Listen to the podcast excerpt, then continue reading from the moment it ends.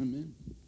All right, as the uh, buckets come by, you can um, put your stuff in there. Listen, if we've not met before, my name is Benjer. I'm one of the pastors here at Flourishing Grace, and um, really glad to be here this morning. If you've been tracking along with us, um, we are in the middle of a series where we're walking through kind of the first half of the book of Acts. And um, you can uh, turn there right now. We're going to be in Acts chapter 4. Just kind of put your finger there. We'll, we'll get there in a couple of minutes, but just pull out your Bible and be ready for that. If you don't have a Bible, uh, maybe you forgot one, um, there's one underneath your seat, and the, uh, there's a blue Bible under there. We're going to be on page 1009, Acts chapter 4, in that Bible. And if you don't have one at home, um, that's your Bible. We'd love for you to put your name in that Bible, um, take it home, read it. That's what it's there for. We want those to walk out the door, so please feel free to do that. Um, but before I dive in, let me just tell you a quick story about a journalist in Chicago in the 1970s. Um, there was a journalist in Chicago in the 1970s by the name of Lee Strobel. Lee Strobel was a very good journalist. He was a legal editor for the Chicago Tribune and an award winning journalist. He was also an atheist. Now, at a certain point in time, he, his wife Leslie, they had a couple of kids um, when they moved, and they moved into a new condo complex, and, and, neither of them were really interested in God or church or anything like that. And Leslie, his wife, befriended another mom in the complex, and, and this mom uh, began talking to Leslie about Jesus and about her relationship with Jesus. And over the course of time in their relationship, Leslie actually um, came to put her hope in her trust in Christ, and she became a follower of Jesus. As you can imagine, this just kind of messed with, with Lee and, and, Leslie's marriage just a little bit. In fact, Leslie, looking back on that time, says that Lee was hostile. It wasn't just, man, go do your thing, but he was, he was angry about this. And so he decided to put his journalism background to good use. He thought, man, if I can just uh, kind of poke holes in this whole Christianity thing, if I can debunk the whole thing, if I can use my investigative skills as a legal editor for the Chicago Tribune, if I can do all of this, then, then she'll see that this isn't true and, and she won't you know, want to be a follower of Jesus anymore and, and we can have our weekends back. That was kind of his plan. So he goes to work, and very quickly he realizes that the whole thing centers around Jesus. Which, of course, when you back up, you're like, well, of course it's about Jesus. That's the church answer. But many times when we talk about faith, we kind of talk about this general faith. But he realized, man, if you really take the Bible seriously, uh, all the Old Testament points towards Jesus. All of it is about Jesus. And, and he realized if I can poke holes in that, if I can show that the Bible, uh, that Jesus of the Bible is not who Jesus really was, if I can show he really wasn't divine, that he didn't do the things that the Bible says he did, that he didn't really die and then rise again from the dead three days later, the whole thing falls apart. It all centers around Jesus. And over time, as he begins to investigate, he actually, the opposite of his goal actually happens. He begins to become convinced that Jesus of the Bible is who Jesus really was that Jesus really did die for our sins on the cross and rise again three days later. And in 1981, he gave his life to Christ and became a follower of Jesus. Now, a number of years later, he wrote a book called The Case for Christ, where he kind of walks through many of these arguments and, and, and uh, evidence that, that Jesus of the Bible is who Jesus really was. And it was really instrumental in my own life. Many of you know I've told this story, but I didn't grow up in this thing called church. Um, I wasn't really interested in it at all until I had a friend in high school begin to tell me about Jesus. And so um, I began to go on my own journey. I'm not the kind of person that, that you know, kind of proud, so I'm not going to go up to somebody and say, hey, would you teach me about this? I was investigating for myself, and this was one of the books that I came across.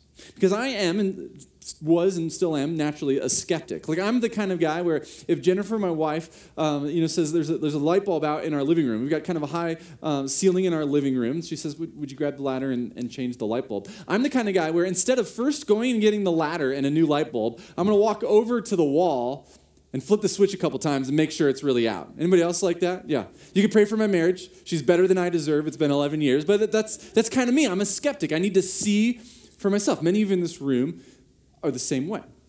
And I learned the same thing that, that Lee learned so many decades ago that it all centers around Jesus. And I became convinced that, that the Jesus of the Bible is who Jesus really was. They really did die for my sin.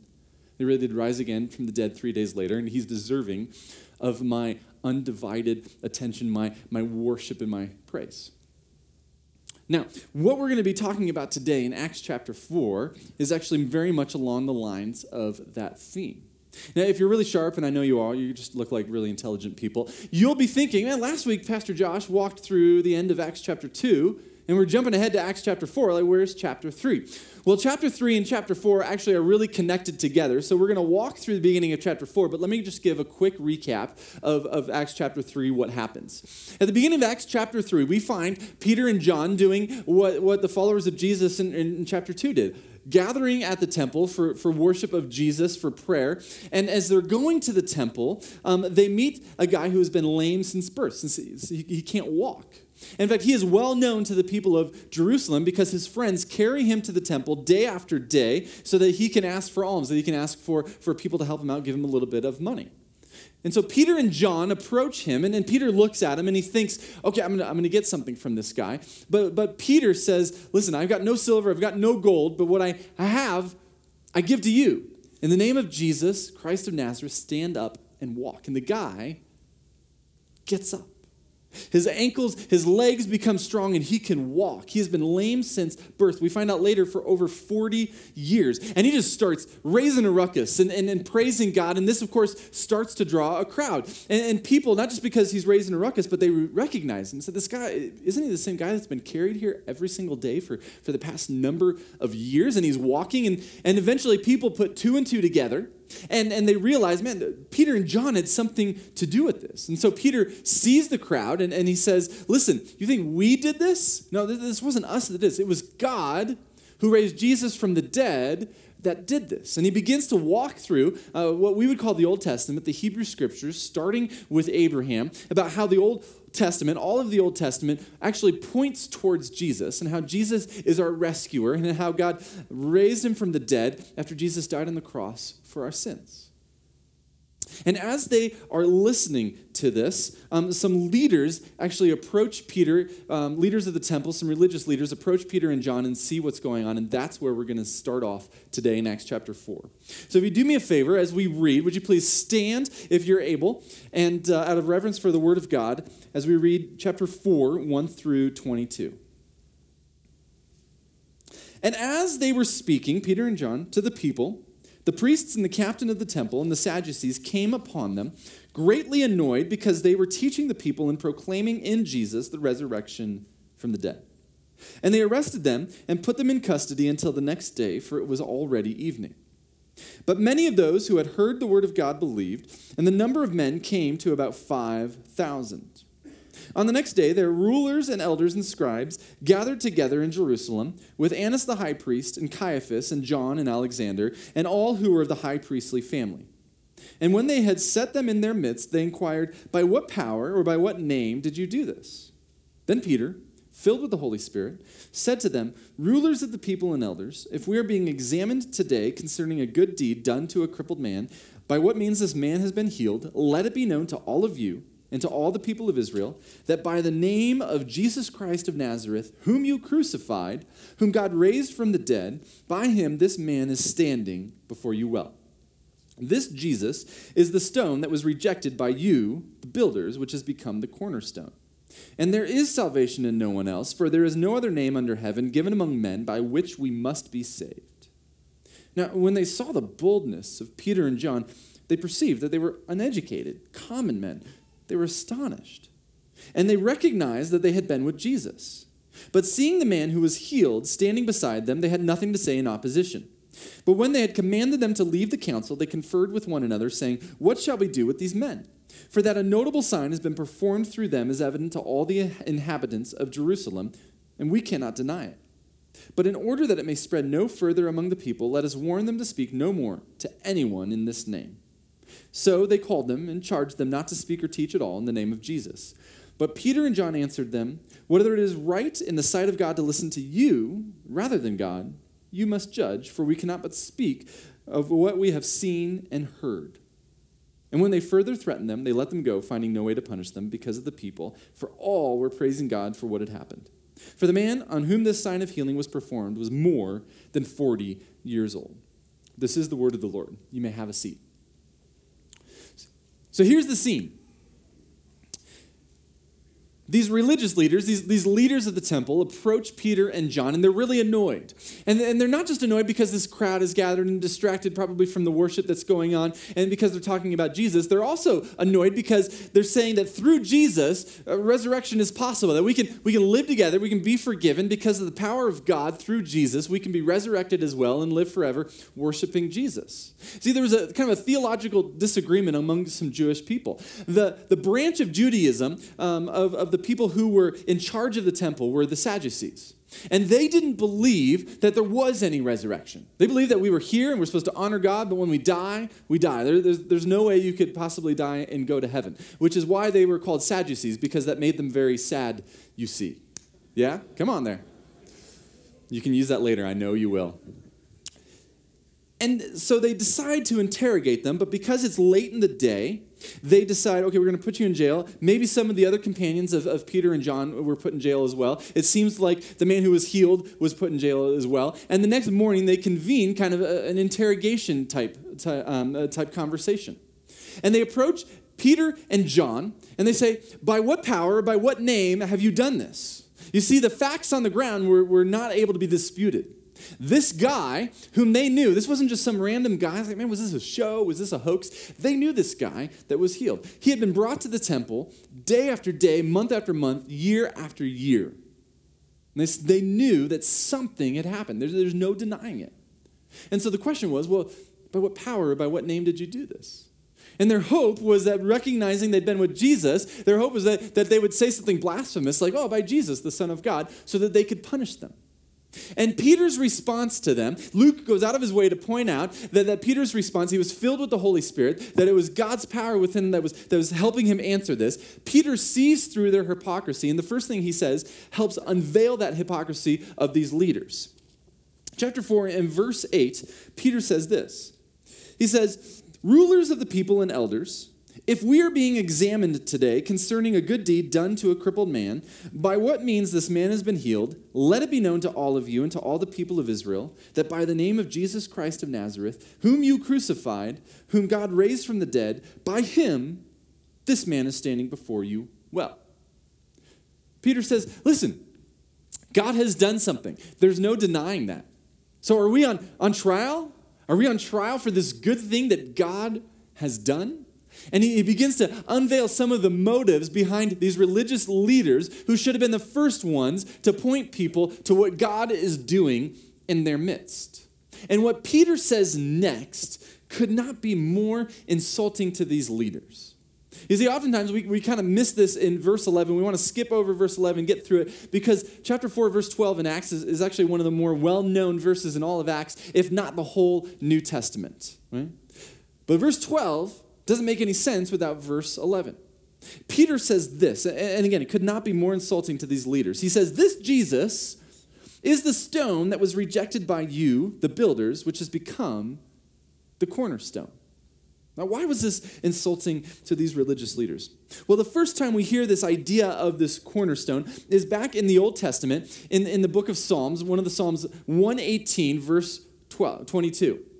And Psalm 118, verse 22 says, The stone that the builders rejected has become the cornerstone. And the meaning um, of, of this particular verse in this particular psalm was that the nation of Israel, though it was insignificant, though it had been disregarded by the nations around them, though it had started so small, and, and though it had been oppressed and gone through some ups and downs, this insignificant, or at least seemingly insignificant nation of Israel that was disregarded and oppressed by the nations around them actually was chosen by God to be God's light to the nations. And this was a source of comfort to the Israelites. Now, fast forward hundreds of years, and Jesus is on earth doing his ministry the week before he's going to be crucified, on put on trial in a sham trial and crucified. He's in the temple in Jerusalem. And it's the, the week of Passover, and, and all these people are coming in from all over different regions to worship in the temple for Passover. And Jesus actually goes into the temple and he sees money changers there. He sees people who are selling uh, uh, animals for sacrifice, and, and, they're doing it for, for a great cost because they're taking advantage of the fact that these people have to come to Jerusalem. They have to come to the temple in order to worship God. So, so they're there not to help them worship God, they're there to make a buck. And Jesus sees this and he drives them out. And then he starts healing people. People come to Jesus and he begins healing them, and this draws a crowd. And these very same leaders who later on would approach Peter and John, as we saw today, approach Jesus and ask him almost the exact same question By what authority are you doing these things? And as Jesus often does, Jesus responds by telling some stories. And one of the stories, one of the parables he tells, was about a landowner who owned a certain vineyard and he leases this vineyard out to some tenants. And the idea is that these tenants would tend the vineyard, and that there would be a harvest. And, and, as part of their pay for, for being able to lease out this, this vineyard, they would pay the landowner a share of the crops. So uh, the harvest time comes, and the landowner sends three servants to the tenants in order to collect his share of the crops, his payment. They see the servants, and they beat up one, they kill another, and they stone another. And the landowner's like, what is going on? So he sends his very own son uh, to collect this payment because surely they will respect the son. And they see the son and they think, man, this is our chance to actually get the son's inheritance. We're going to get this vineyard. And so they kill the son. And Jesus says, man, what do you think is going to happen to these tenants? They're going to die a miserable death. That's what's going to happen because they killed the landowner's son. And then Jesus throws in this punchline he says, The stone that the builders rejected has become the cornerstone. And the implication to that was clear. He was applying this verse from Psalm 118 to himself, in effect saying, Man, the Messiah, the Son of God, stands before you, the one who holds all things together, and you have rejected him. You guys are the builders, Jesus says to these, these, these leaders of the temple. You are the ones who should have known, who should have been the first ones to welcome the Messiah, to welcome the Son of God into your midst, but you, who should have known better, have rejected him. But he is the one who holds all things together. He is the cornerstone. So, Peter, when he says this to the very same leaders, Peter and John were very likely there in the temple that day when Jesus said these things. So, Peter goes one step further and says, Man, in case you missed it, you're the builders who missed it. You're the builders who rejected the Son of God, the cornerstone who holds all things together. Now, why did these leaders who should have been in the know, the leaders who should have known the most about, about the Hebrew scriptures, what we call the Old Testament, the ones that should have been waiting for the Messiah, why did they reject Jesus?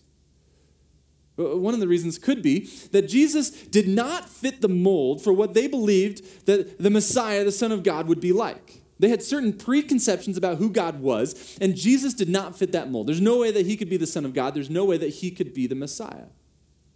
Many times when I, when I, talk to people who are not yet followers of Jesus, and we sit down and have a, a conversation uh, about this, this, this, idea of, of who Jesus is, a lot of things I hear is something along the lines of, well, I get that, and maybe there's a God, but if there is a God, I don't think God's like the God of, the Bible. I don't think God is like who Jesus was. Jesus is a great guy. It seems like did really good things, but I don't think that's what God would really be like. And if that's you and if that's in your boat, this is a great place to be to wrestle through those questions. But let me just ask this question to you.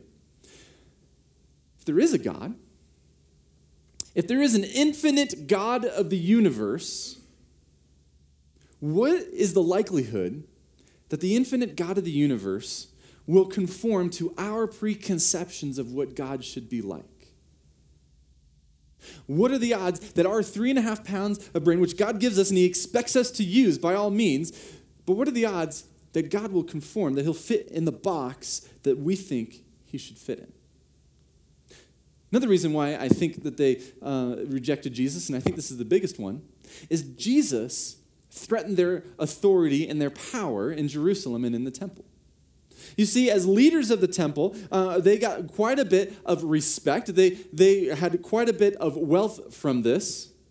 And Jesus, if Jesus is really the Son of God, if he's really the Messiah, then he's Lord of it all and not them. Many times when, when I, I, talk to people who are not yet followers of Jesus, uh, when you kind of, kind of begin to wade through the questions, and this is where I was at one point in time,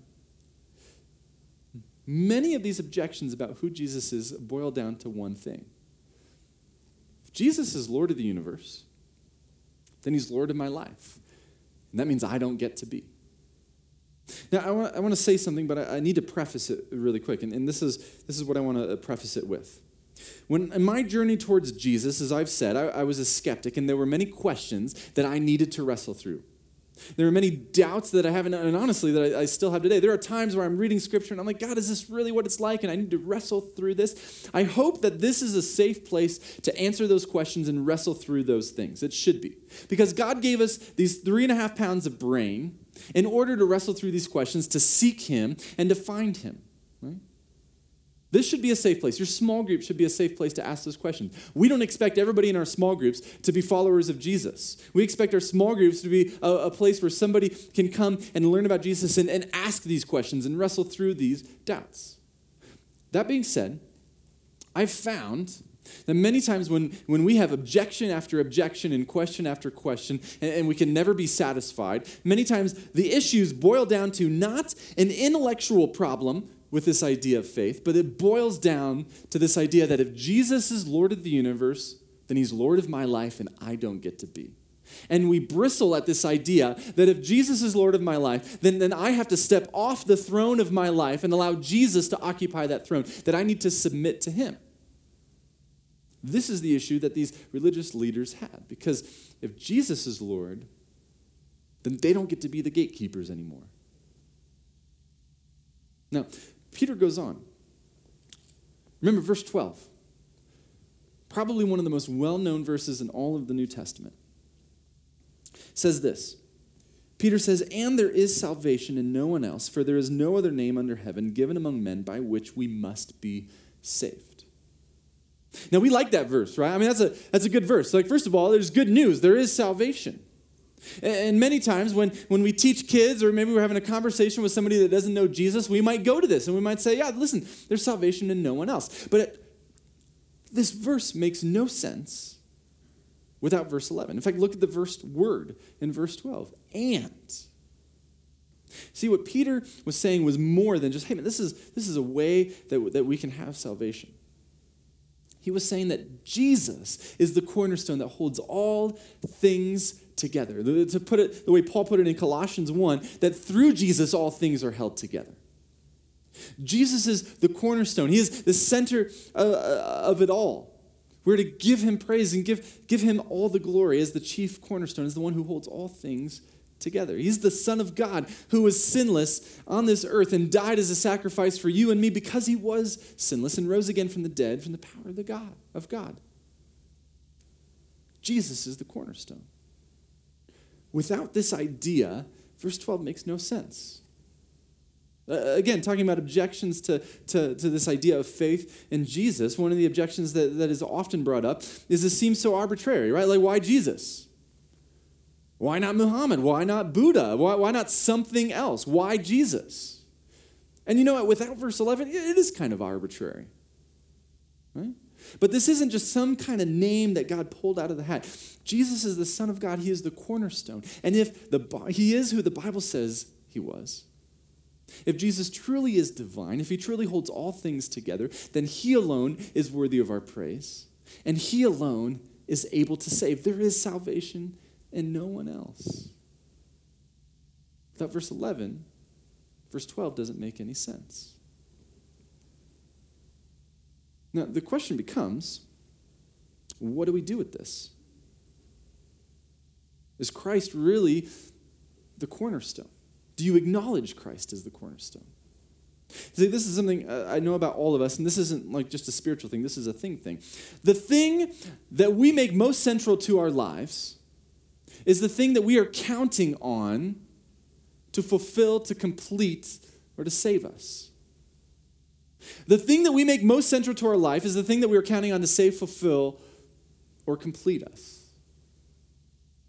And so if Christ is the cornerstone, then we know, man, that is, that is my only hope. But for many of us, let's just be honest, Christ isn't the cornerstone. He's, he's an end table in our living room. He's something we, we pull out when we have extra guests and we got to have some place for people to sit and, and put their food, put what they're having to drink. Christ is the cornerstone, He is the center of it all. In Him, all things hold together. The question is do you acknowledge that in your life? Now, I'm not asking, man, do you go to church a lot? I'm not asking, did you memorize these verses when you were a kid or are you part of a small group? Is Christ the cornerstone of your life? Do you acknowledge that? It's not that we can even make him cornerstone of our life because whether we like it or not, whether we know it or not, whether we acknowledge it or not, Christ holds all things together. The question is, do we acknowledge that in our lives? Or are you counting on something else to save, fulfill, or complete you? One of the things that that often happens is that we look at Jesus and we say, man, Jesus is, he's great. He taught a lot of really amazing things. He did a lot of amazing. I mean, if we could love like Jesus loved, we'd be a lot better off. So maybe we ought to emulate him a little bit. Or he taught some really incredible things. If we could listen to some of those things, man, if we could love our enemies a little bit more, if we could listen to his teaching and actually obey, we'd be a lot better off. But the issue is not just is, is Jesus a good person or, or a good model to emulate? It's is he the cornerstone? Because, friends, either he is or he isn't. C.S. Lewis, in his book Mere Christianity, um, puts it this way. And by the way, if you've never read Mere Christianity, I highly recommend it. Um, uh, we've got some copies out in the bookstore. Uh, if, uh, if, if there's still some out there, I encourage you to pick one up today. But C.S. Lewis puts it this way in Mere Christianity. He says, I am trying here to prevent anyone saying the really foolish thing that people often say about him. I'm ready to accept Jesus as a great moral teacher, but I don't accept his claim to be God. That is the one thing we must not say. A man who was merely a man and said the sort of things that Jesus said would not be a great moral teacher. He would either be a lunatic, on a level with the man who says he's a poached egg. I love British people, they just have to say the greatest things. Or else he would be the devil of hell. You must make your choice. Either this man was and is the Son of God, or else a madman or something worse. You can shut him up for a fool, you can spit at him and kill him as a demon, or you can fall at his feet and call him Lord and God. But let us not come with any patronizing nonsense about his being a great human teacher. He has not left that open to us. He did not intend to. Friends, either Jesus is the cornerstone or he's not. Either he holds all things together or he doesn't. Either he's the Son of God who lived a sinless life, lived the life that we could never live, died the death that you and I deserved so that we could be forgiven, and rose again from the dead so that we can be resurrected. Either that's true or it's not. So, what do we do with this? If you're here and you're a follower of Jesus, there is this reality where when we accept Jesus as our Savior, when we, when we fall at His feet and we recognize that we have no hope for forgiveness except through Him, God sees us. We stand before God as holy and righteous. Not because we are, not because of anything we did, but because Jesus gifts us his righteousness. And when we stand before God, God sees not what we have done in our own lives, he sees what Jesus did on our behalf. And he says, You're holy and you're righteous. But we also face this reality that we don't always live that out in our lives. Last week, Pastor Josh uh, uh, talked about what it means to treasure Christ more, which I understand it, it can be super abstract. Like, well, how do you treasure Christ more? I know how to treasure things more, but how do I treasure Christ more? And what this means for those of us who would call ourselves followers of Jesus is to, in a very real way, spend some time with God and consider whether Christ truly is, do we acknowledge him as the cornerstone, or is he just an end table in our living room? In what areas in our life do we not rest on, trust in, treasure Christ above all other things? Where is that gap in reality where honestly we don't treasure Christ above all things, where He isn't the cornerstone of our life. Maybe you've put something else as the cornerstone of your life. Maybe you're counting on, on, on the image of a perfect marriage and, and the way people look at you. Maybe, maybe you've put success in some way in Jesus' place, and you rest on that, and you've made that central to your life. If that's you, and many times that's me in my life, the, the only response is to repent and say, God, I am sorry. I acknowledge Jesus is the true cornerstone of my life, and I, help me treasure him above all else. If you're not a follower of Jesus, my question to you is just simply this what do you do with Jesus? To be on the fence and say, well, I think he's a great guy. To, to, to be on the fence and say, well, well, he did a lot of really good things. He taught a lot of really good things. To be on the fence is to not be on the fence at all. It's actually to reject Jesus. You have to do something with Jesus. Either he's the cornerstone or he isn't. We can't just say he's somewhere in the middle. Either Jesus is the Son of God or he's not. So what do you do with that? Maybe you're ready to take that step and say, God, I don't understand it all. I don't have all my questions answered. I don't understand the implications. I'm scared of the implications. I don't know how to step off the throne of my life. So, God, help me do this. I'm ready to follow Jesus. Today, June 10th, is a great day to begin following Jesus, the true cornerstone, the one who holds all things together, because there is no other name under heaven given among humanity by which we must be saved. There's no other way. And not because God works on technicalities, but because the only cornerstone is Jesus. He's our only hope, friends. There is no other name. As a community of, of followers of Jesus, our prayer uh, among our leaders and our elders and our pastors and, and, our staff, our prayer is that we would be a community that learns how to, how to acknowledge that Jesus is the cornerstone, that acknowledges that there is no other treasure we could have besides Christ that is greater. And, we've been in the midst of, of kind of planning. We plan uh, in, the, in the cycle of kind of a school year where, where we budget and we plan and what's going to come next. And it's so easy to get wrapped up into, now what, what awesome things are our kids going to do this year? How, what events are we going to do? How do we get more small group leaders? Because we've got more people who want to be in small groups than we possibly have small groups to put them in. So, how do we get more leaders? It's easy to get wrapped up into those details. And this week, the very first thing we considered as a team was how do we become a community of people that treasures Christ above all, all else? How do we be a community of people that each day wants to treasure Christ more and more because He is the cornerstone? That's the question. Chances are God has brought something to mind in your life that the Holy Spirit has pressed upon your heart. Some place or something where you are not acknowledging Christ as the cornerstone. What we need to do with that is just simply listen and acknowledge that we are not Lord of our lives, but Jesus is because He is the cornerstone, and there is no other name under heaven by which we can be saved. Let me pray. Gracious God, I, I stand before you saying these things and preaching these things and praying these things, but God, you know in my life there are places where there is this gap between what I say and, and, and, and where I don't treasure Christ enough. And so, God, I, I, am sorry for that and I repent of that. And I pray that you would show all of us where in our life we do not acknowledge Christ as Lord, where we do not acknowledge him as the cornerstone. God, I pray that you would help us to be like Peter and John who say, no matter what you do to us, we, we can do nothing but speak of what we have seen God do, what, what we've seen God do through Jesus in our midst. And for those who have not taken that step to surrender their lives to Christ, God, I pray today you would press upon their hearts that there is no other cornerstone.